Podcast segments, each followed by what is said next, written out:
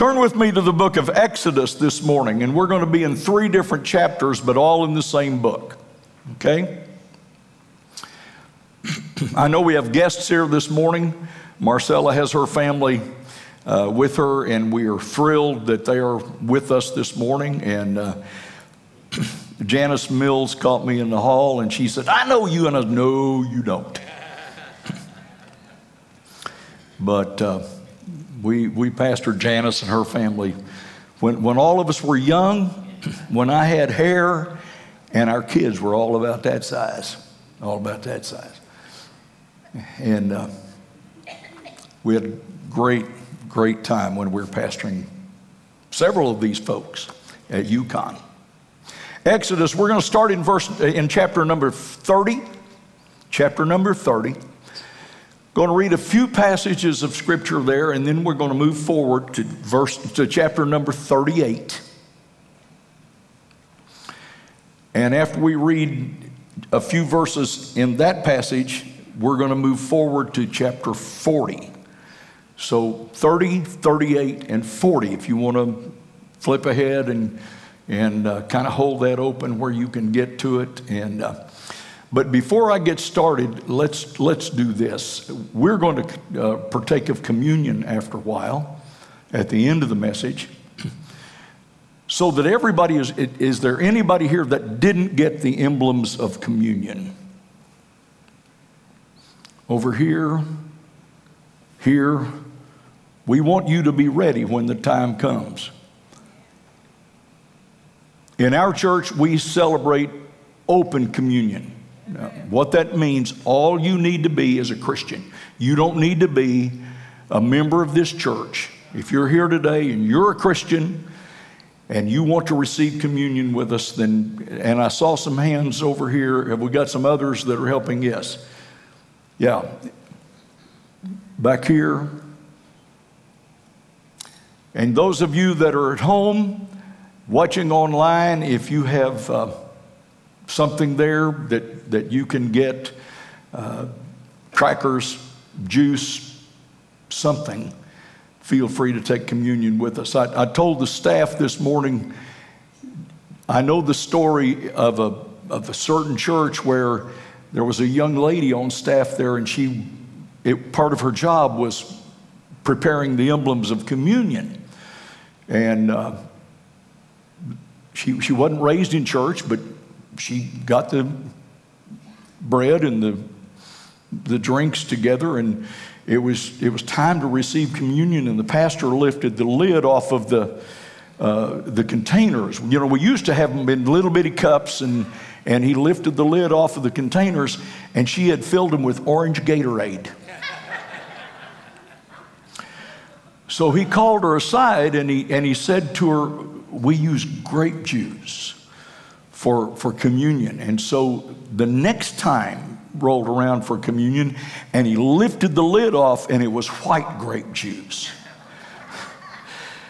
It's hard to symbolize the blood with white grape juice, but... And he told me, he said, "What do you do? I mean, service is going. We took communion with orange Gatorade."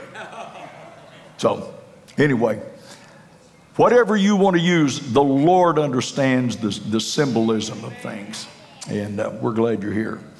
Exodus chapter 30, beginning to read at verse number 11.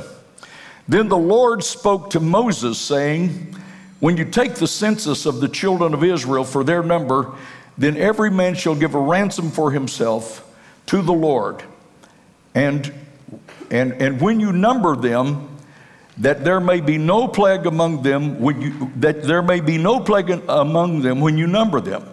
This is what everyone among those who are numbered shall give: half a shekel according to the shekel of the sanctuary. A shekel is 20 gerahs.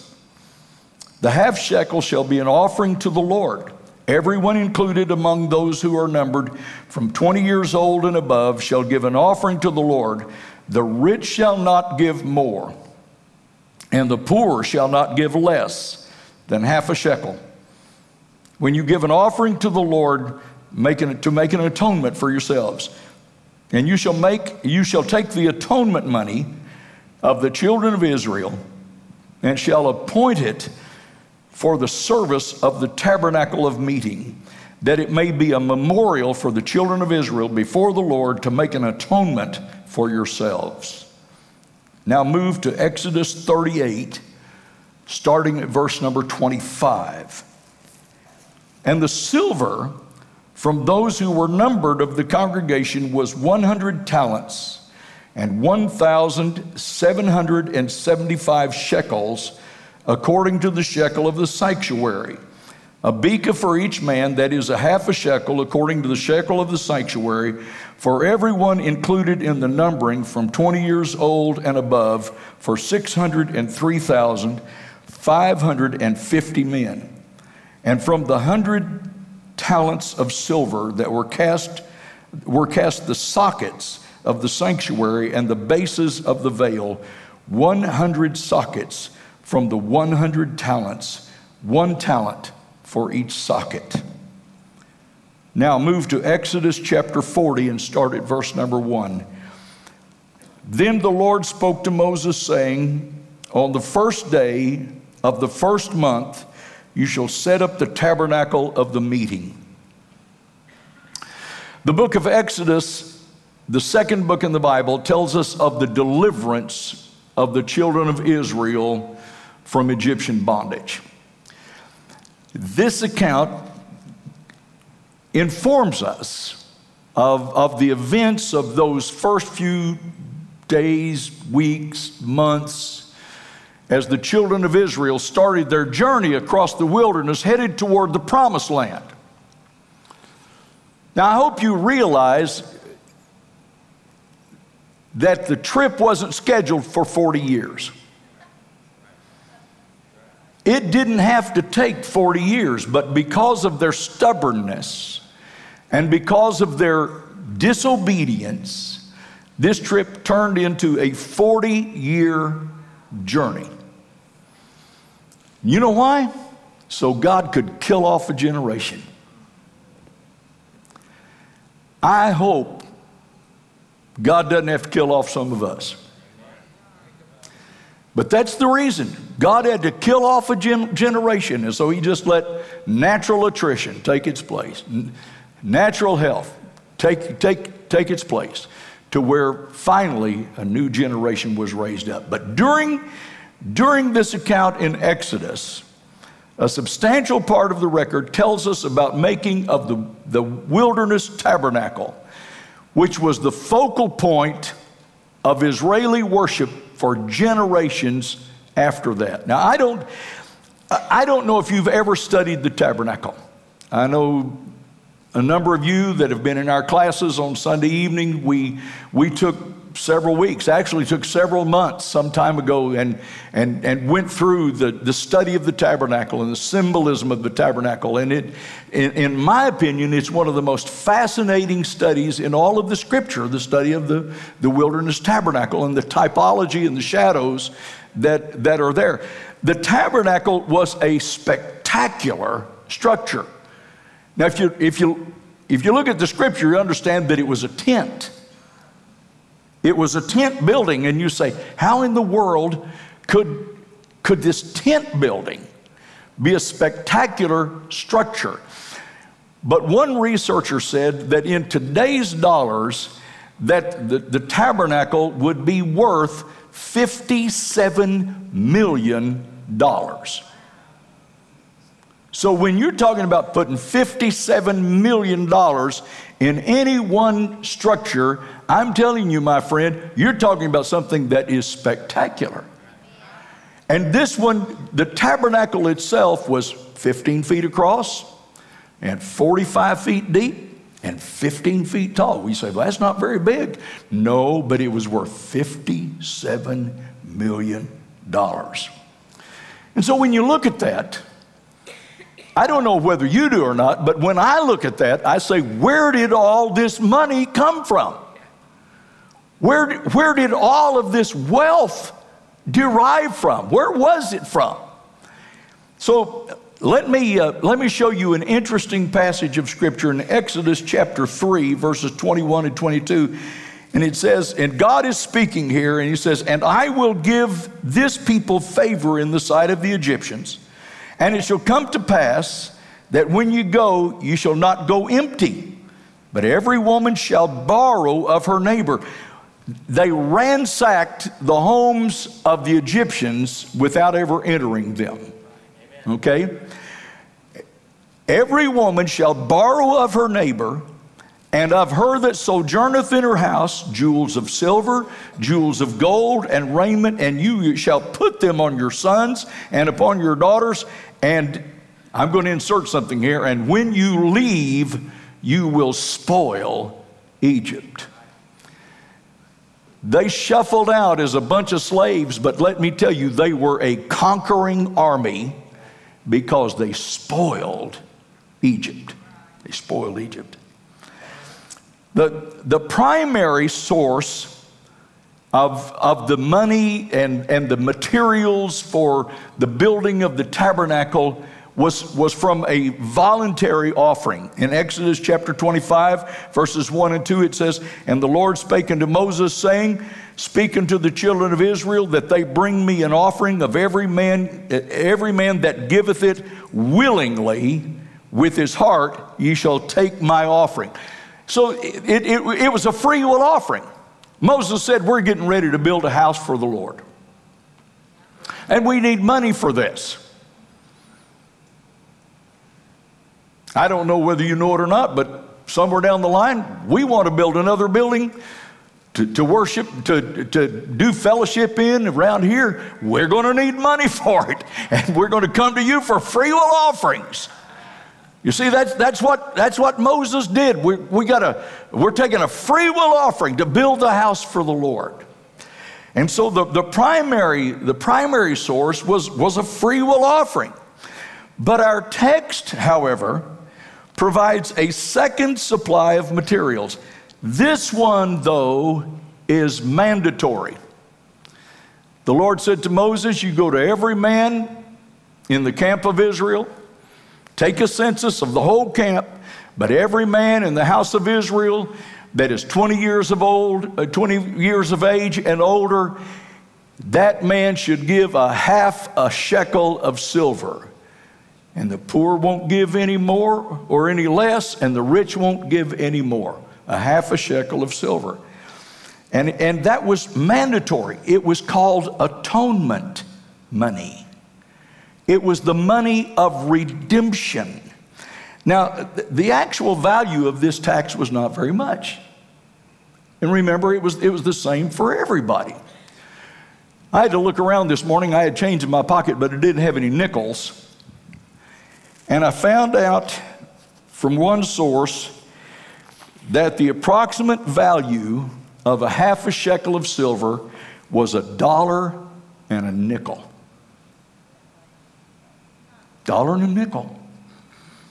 Well, how did they do anything with $1 and a nickel? But when you look at the number that in that congregation of people, men 20 years of age and older, there were 603,550 of them, and not even allowing for inflation, that comes to almost $640,000. So that, it might not have been very much, but God knows how to take a little bit and do a lot with it. And even if we just have a little bit, if we'll all put our little bits together, God can do a lot with our little bits. Okay? You see, if you're like me, you ask, what was the purpose of this mandatory assessment? I looked in several places as I was researching for this message this morning, and the best explanation that I found was in the preacher's homiletical commentary, and it says that there were three reasons.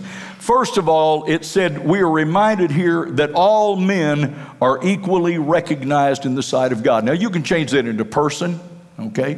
I'm just reading it the way they said it. Every person is equally recognized in the sight of God. Though they required the tax of men 20 years of age and older, the number, the census was taken of everybody. God cares about everybody. I don't care who you are. I don't care how young you are. I don't care how old you are or wherever you are in between. I'm here to tell you God cares about your life this morning. God cares about you and wants to work in your life. You see, God equally recognized every person.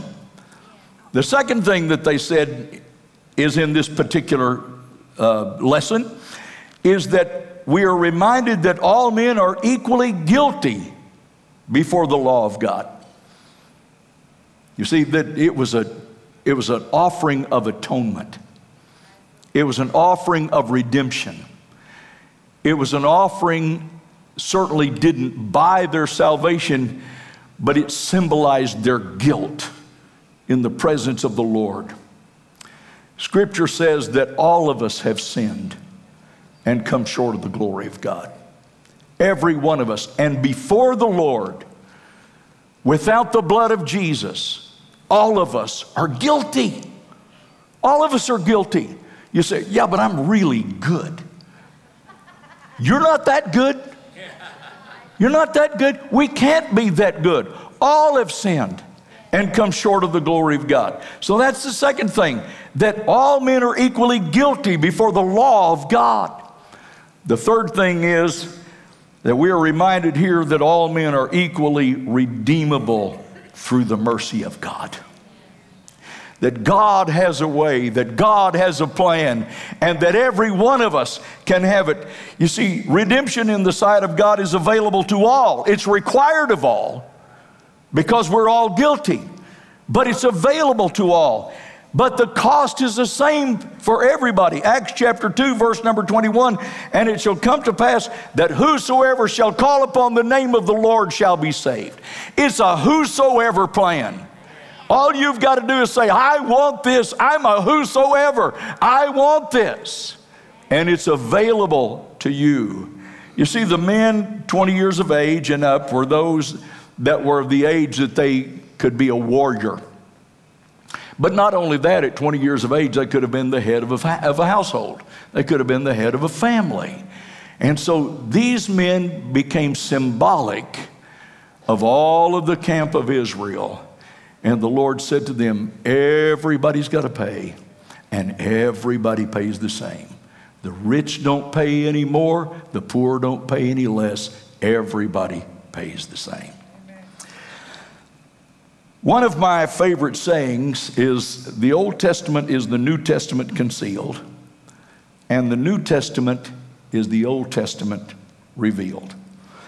No place is that more true than in the typology of the wilderness tabernacle. So we're going to spend a little time this morning looking at the typology of, now, we don't have time to look at it all. If we do that, it's really a long study. It's a deep study. It takes a long time to complete it. But we're just going to touch some high points here this morning and to see if we can learn just a little bit about the tabernacle.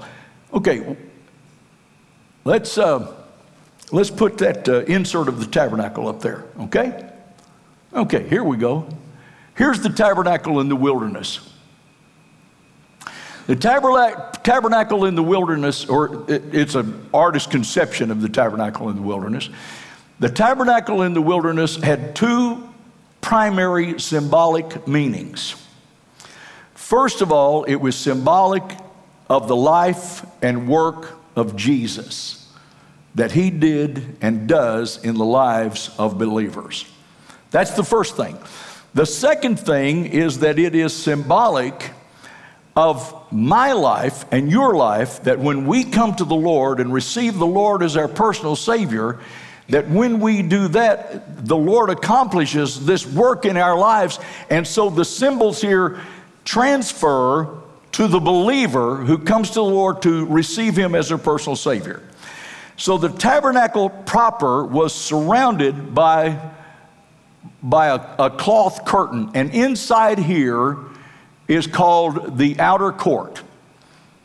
Now, if we can get that other insert up there, please. Yes. What I want you to see here is that as we pass through that the tabernacle had several different types of furnishings. These in the outer court were of brass. These in the holy place were of gold. And this is the most holy place, and the most holy place had the Ark of the Covenant. So let's talk about these things for just a little bit. The brass altar is the first place that you approach when you come into the tabernacle in the wilderness. It's the first thing that you see there. And it's the place where they offered the sacrifices. It's the place where the priests killed the animals and put them up on the altar and burned them there as a sacrifice to the Lord for the sins of the people. The brass altar, and brass is always symbolic of judgment. When you look at that type of symbolism in the Old Testament, brass is symbolic of judgment. And when you approach this altar, that altar is symbolic of our confession of sins. I'm telling you, friends, sometimes I'm afraid that in this day and time that we don't confess our sins enough. That when we fail, we need to come to the Lord and we need to say, Lord, I was wrong. I blew it. I sinned. I need to confess this to you and let you deal with it in my life and in my heart. And so there is the brass altar. After the sacrifice was finished at the brass altar, then the priests moved to the laver. Now, some of you will say, what's a laver? I don't understand, what's a laver? But you've got one in your house. You call it a lavatory. Okay? It's just a container for water. And it was the place where after the priests offered the sacrifice and the sins were confessed, they moved to the laver and they washed themselves and cleansed themselves of all of the blood. You just imagine with me killing all of those animals and burning all of those sacrifices and putting that all on the altar. They were dirty. They were filthy. Let me tell you something. With the sin remaining in our lives, we're dirty. We're filthy. We need cleansing. And they moved to the laver and they washed themselves off before they entered into the holy place. They cleansed themselves. And so the altar is symbolic of the confession of sins, and the laver is symbolic of the cleansing from sin. And then when you enter into the holy place, this is the place of worship. This is the place where when we get right with the Lord, we enter into it in our lives, in our hearts. We worship the Lord. On the right hand is a table of showbread, or a gold table that is covered with bread.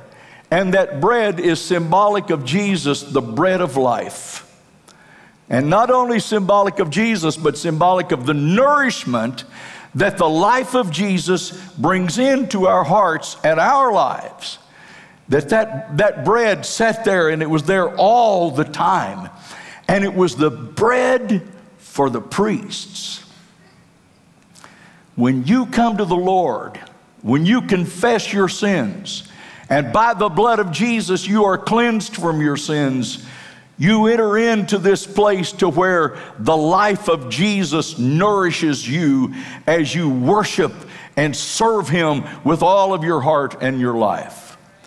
On the other side is a golden, it's called a candlestick. It's really not a candlestick.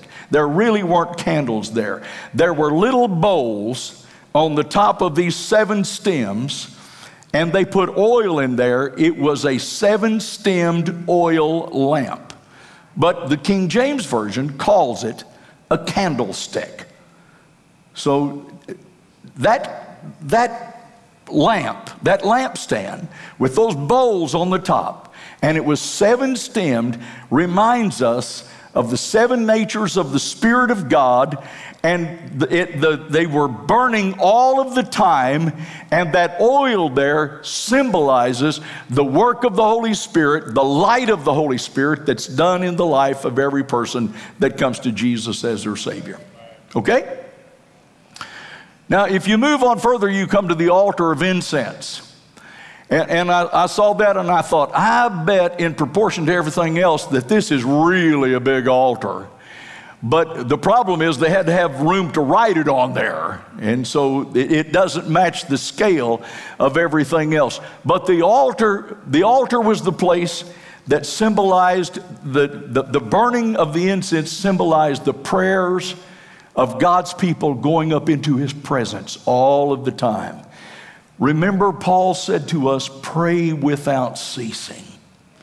That there ought to be an attitude of prayer in our hearts and in our lives all the time. Somebody said, well, you ought to just pray every day. That praying without ceasing means you ought to pray every day. Other people said you ought to have an attitude of prayer all the time. Let me tell you something, I think both. I think you ought to pray every day. I think you ought to find a place to pray every day. But I also feel like that there ought to be an attitude of prayer, that we can get in contact with the Lord. We can send a prayer to the Lord at any time. And so that's what that symbolized, the prayers of God's people ascending into the presence of the Lord. And then when the priests went through the veil, and there was a very heavy veil that was right there. When the priest went through the veil, they came into the Holy of Holies. And again, this is not a good, because it was equal walls, equal across. It was 15 feet across, it was 15 feet deep, and it was 15 feet high. It was a four square room. And they stepped in, and in there, they found the Ark of the Covenant. And of course, the Ark of the Covenant was the place that was the repository of the ten laws, of the laws that God had written with His finger on stone. It was the repository of the commandments. It held a pot full of manna that they had picked up out. You remember when they picked up a manna and took it home, if they got too much, it got wormy. Okay? Except when they held it over for the Sabbath, and God preserved it for the Sabbath. Well, this pot was supernaturally preserved, and it symbolized God's provision for His people. God still provides for His people. God will take care of us. Now, it may not always be in the style we want it to be, but if we will leave it up to the Lord, He will give us what we need, even though we go through tough trials and tough times. The last thing that was there was Aaron's rod that budded. It was an old dead stick to begin with. And there was a controversy in the camp of Israel about who should be the real leader. And so every tribe brought just a stick, laid it out overnight in the presence of the Lord, and God said to them, the one that buds, this dead stick, one that buds will be symbolic of the tribe that will lead this congregation. And they put Aaron's rod there, and when they came back the next morning, it had not only budded, but it had bloomed and borne almonds. It had borne almonds. So it was Aaron's rod that budded and bloomed and bore almonds. And God was saying to them, I choose Moses and his family to lead the children of Israel. So that was in the Holy of Holies. But as you look at the tabernacle, these walls, okay, these three walls, were made up of boards that were overlaid with gold. The boards were 3 inches thick, 20 inches wide, and 15 feet tall. And they were overlaid in solid gold. The boards were acacia wood, and the boards symbolized humanity. The carnal nature, the old man. But the overlay of gold symbolized the divine nature that comes into the life of God's people as they give their heart and their life to the Lord. And the boards were secured on what the scripture calls sockets. Okay, let's look at that next picture. There we go. Sockets of silver. 15-foot boards, 20 inches across, overlaid in gold, and they sat in sockets of silver. This is where our texts intersect. This is where our scripture and our lesson intersect. This is the intersection. Because you look back, God required a half a shekel of silver as the price of redemption. And here, God puts a foundation of silver, speaking to us of redemption. And it is the foundation for our lives. It is the foundation for the child of God who lives for the Lord. So at this point, I want us to talk about three things, okay? Let's talk about the sockets, and let's talk about the soil, and then let's talk about our salvation. The silver in the sockets is symbolic of redemption. The silver reminded every person in the camp of Israel of their sin guiltiness and of their need for forgiveness. And if you will recall, and I've emphasized this, if you will recall, the price was the same for every person. Can I tell you this morning that in the presence of God, all people stand on level ground? Amen. Remember, the rich didn't pay more, and the poor didn't pay less.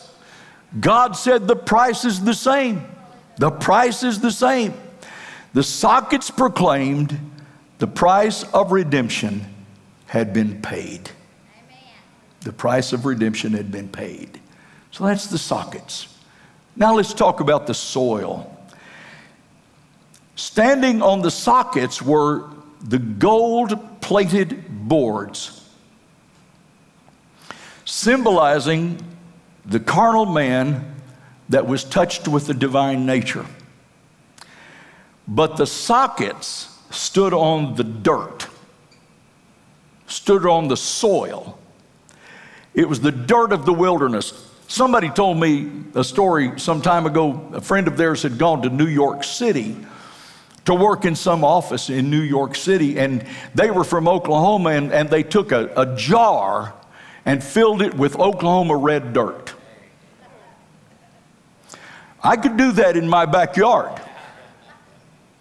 And this guy took this jar and put a lid on it, and he set it on his desk, and somebody came by one day and said, "What's that?" And he said, "It's Oklahoma dirt." No, dirt is not red. Dirt is black or brown, but it's not red. And he said, "That's Oklahoma dirt." So I don't know whether the dirt in the wilderness was red or whether it was brown or whether it was black or it was gray or yellow from the sand. I don't know what it was, but the dirt, the soil, represents the world and the life of the world and the corruption of the world, the sin of the world. That was, those sockets sat on that, and what happens here is that the silver sockets separate the golden boards from the corruption of the world. I'm here to tell you that the redemption in your life is to separate you from the corruption of the world. It's to keep you from being defiled in the presence of God because of the redemption through the blood of Jesus. You see, God called Israel to come out and to be different, to separate themselves from the nature of the world. Acts chapter 2, verse number 40, Peter preaching on the day of Pentecost, and the scripture says, "And with many other words did he testify and exhort them, saying, save yourselves from this untoward generation." I looked that word untoward up some time ago, and that's in the King James. The New King James says perverse. This perverse, but I looked up untoward, and untoward means this warped generation. If there has ever been a warped generation, it's the one that we live in now, and we need redemption to separate us so that when the Lord comes back, we stand acceptable in His presence. So there was the sockets, the soil, and finally our salvation. You see, the one price was required of every man, and it reminds us of the sacrificial price of the blood of Jesus Christ. The one price that is required for every person's redemption. Hebrews chapter 10 and verse number 10 says, by the which will we are sanctified through the offering of the body of Jesus Christ once for all. No matter your status, no matter your wealth, no matter your education, no matter your position, no matter your power, in the sight of God, we all stand level before the Lord, and there is only one way to be saved. There's only one way to receive the forgiveness of the sins in our lives. Acts chapter 4, verse number 12 says, neither is there salvation in any other, for there is none other name given under heaven among men whereby we must be saved. The soil of the earth, the corruption and nature of the world remind us that we have been called to separation, and not to indulge in the things not pleasing to our Heavenly Father. Look at 2 Corinthians chapter 6, verses 17 and 18, where it says, wherefore come out from among them, and be ye separate, saith the Lord, and touch not the unclean thing, and I will receive you, and I will be a father unto you, and ye shall be my sons and daughters, saith the Lord. And in 1 John chapter 2, verses 15 through 17, John said, love not the world, neither the things that are in the world. If any man love the world, the love of the Father is not in him. For all that's in the world is the lust of the flesh, and the lust of the eyes, and the pride of life is not of the Father, but it's of the world. And the world passeth away, and the lust thereof, but he that doeth the will of God abideth forever. Forever. So let me give you some takeaways of this message today. First of all, I will tell you that we proclaim the truth that all have sinned and need a Savior. You say, but I was born into a Christian family. No, but you weren't born into salvation. God has no grandkids, just kids, just kids. And we kids must come to the Lord individually and say, it's me, I need salvation. That all have sinned and need a Savior. Secondly, Jesus died as a sacrifice and for the forgiveness that was provided in that sacrifice. And that forgiveness is available to every person. Every person. And finally, Scripture proclaims that salvation is available to whosoever. Whosoever. You see, you're a whosoever. I'm a whosoever. And when we come to the Lord, I love that old song that says, just as I am, without one plea, but that thy blood was shed for me, O Lamb of God, I come. And when we come to the Lord that way, and we call upon Him and we confess our sins, He cleanses us of our sins.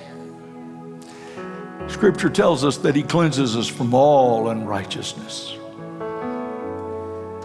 If we confess our sins, He is faithful and just to forgive us our sins and to cleanse us from all unrighteousness.